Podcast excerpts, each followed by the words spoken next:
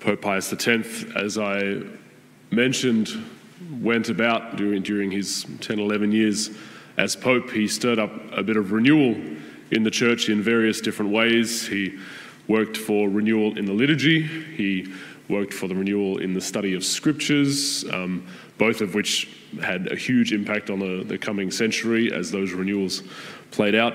He worked for the removal of church and state, which was a significant thing, um, the, the separation, sorry, of church and state, not the removal, um, which was a significant thing at the time, um, particularly with the war that was about to break out. But in all that he worked for, his motto was to restore all things in Christ.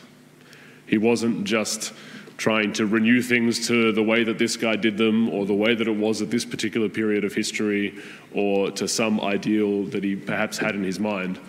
But the heart of all the renewal that he sought to bring about was to restore things in Christ.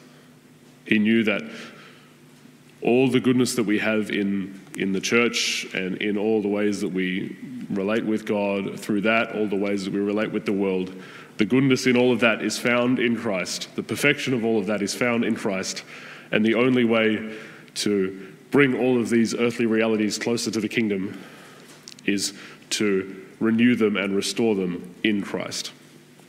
And I think it speaks a lot to what Jesus is saying here in the gospel, where he's saying that, yes, there, there are earthly teachers and there are earthly father figures and there are earthly rabbis, and we use those terms for them, but we cannot forget that our one teacher and our one father and our one master is in heaven. Um, that even if we do look to others to find teaching and to find truth, we only do so because that's a reflection of God's truth.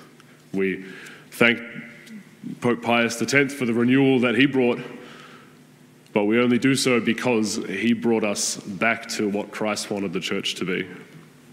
Um, we can see it also in the, in the life of Pope Pius. He grew up as one of 10 children and knew poverty then, but he also, even when he was Pope, lived very simply and lived out that virtue of poverty because he knew that all things actually relied on, on Christ. Even, even though he sat on that, that highest seat of teaching in the church as the, the Pope and the shepherd of all Catholics, he didn't take for granted that, that this was kind of his position to hold. He knew that it all depended on Christ. And this is really what Jesus is um, talking about the Pharisees and the scribes in. Say, yes, the, the teaching from God comes through them, but even, even in our imitation of holy figures and in inspiring people in our lives, perhaps, we may seek to imitate them, but really that's only any good if we want to imitate Christ. St. Paul was bold enough even to say, imitate me, but in that part of his letters where he says that, he says, imitate me as I imitate Christ. So we may imitate those inspiring, godly people in our lives. We may take the truth of their teaching um, and see them as their teacher.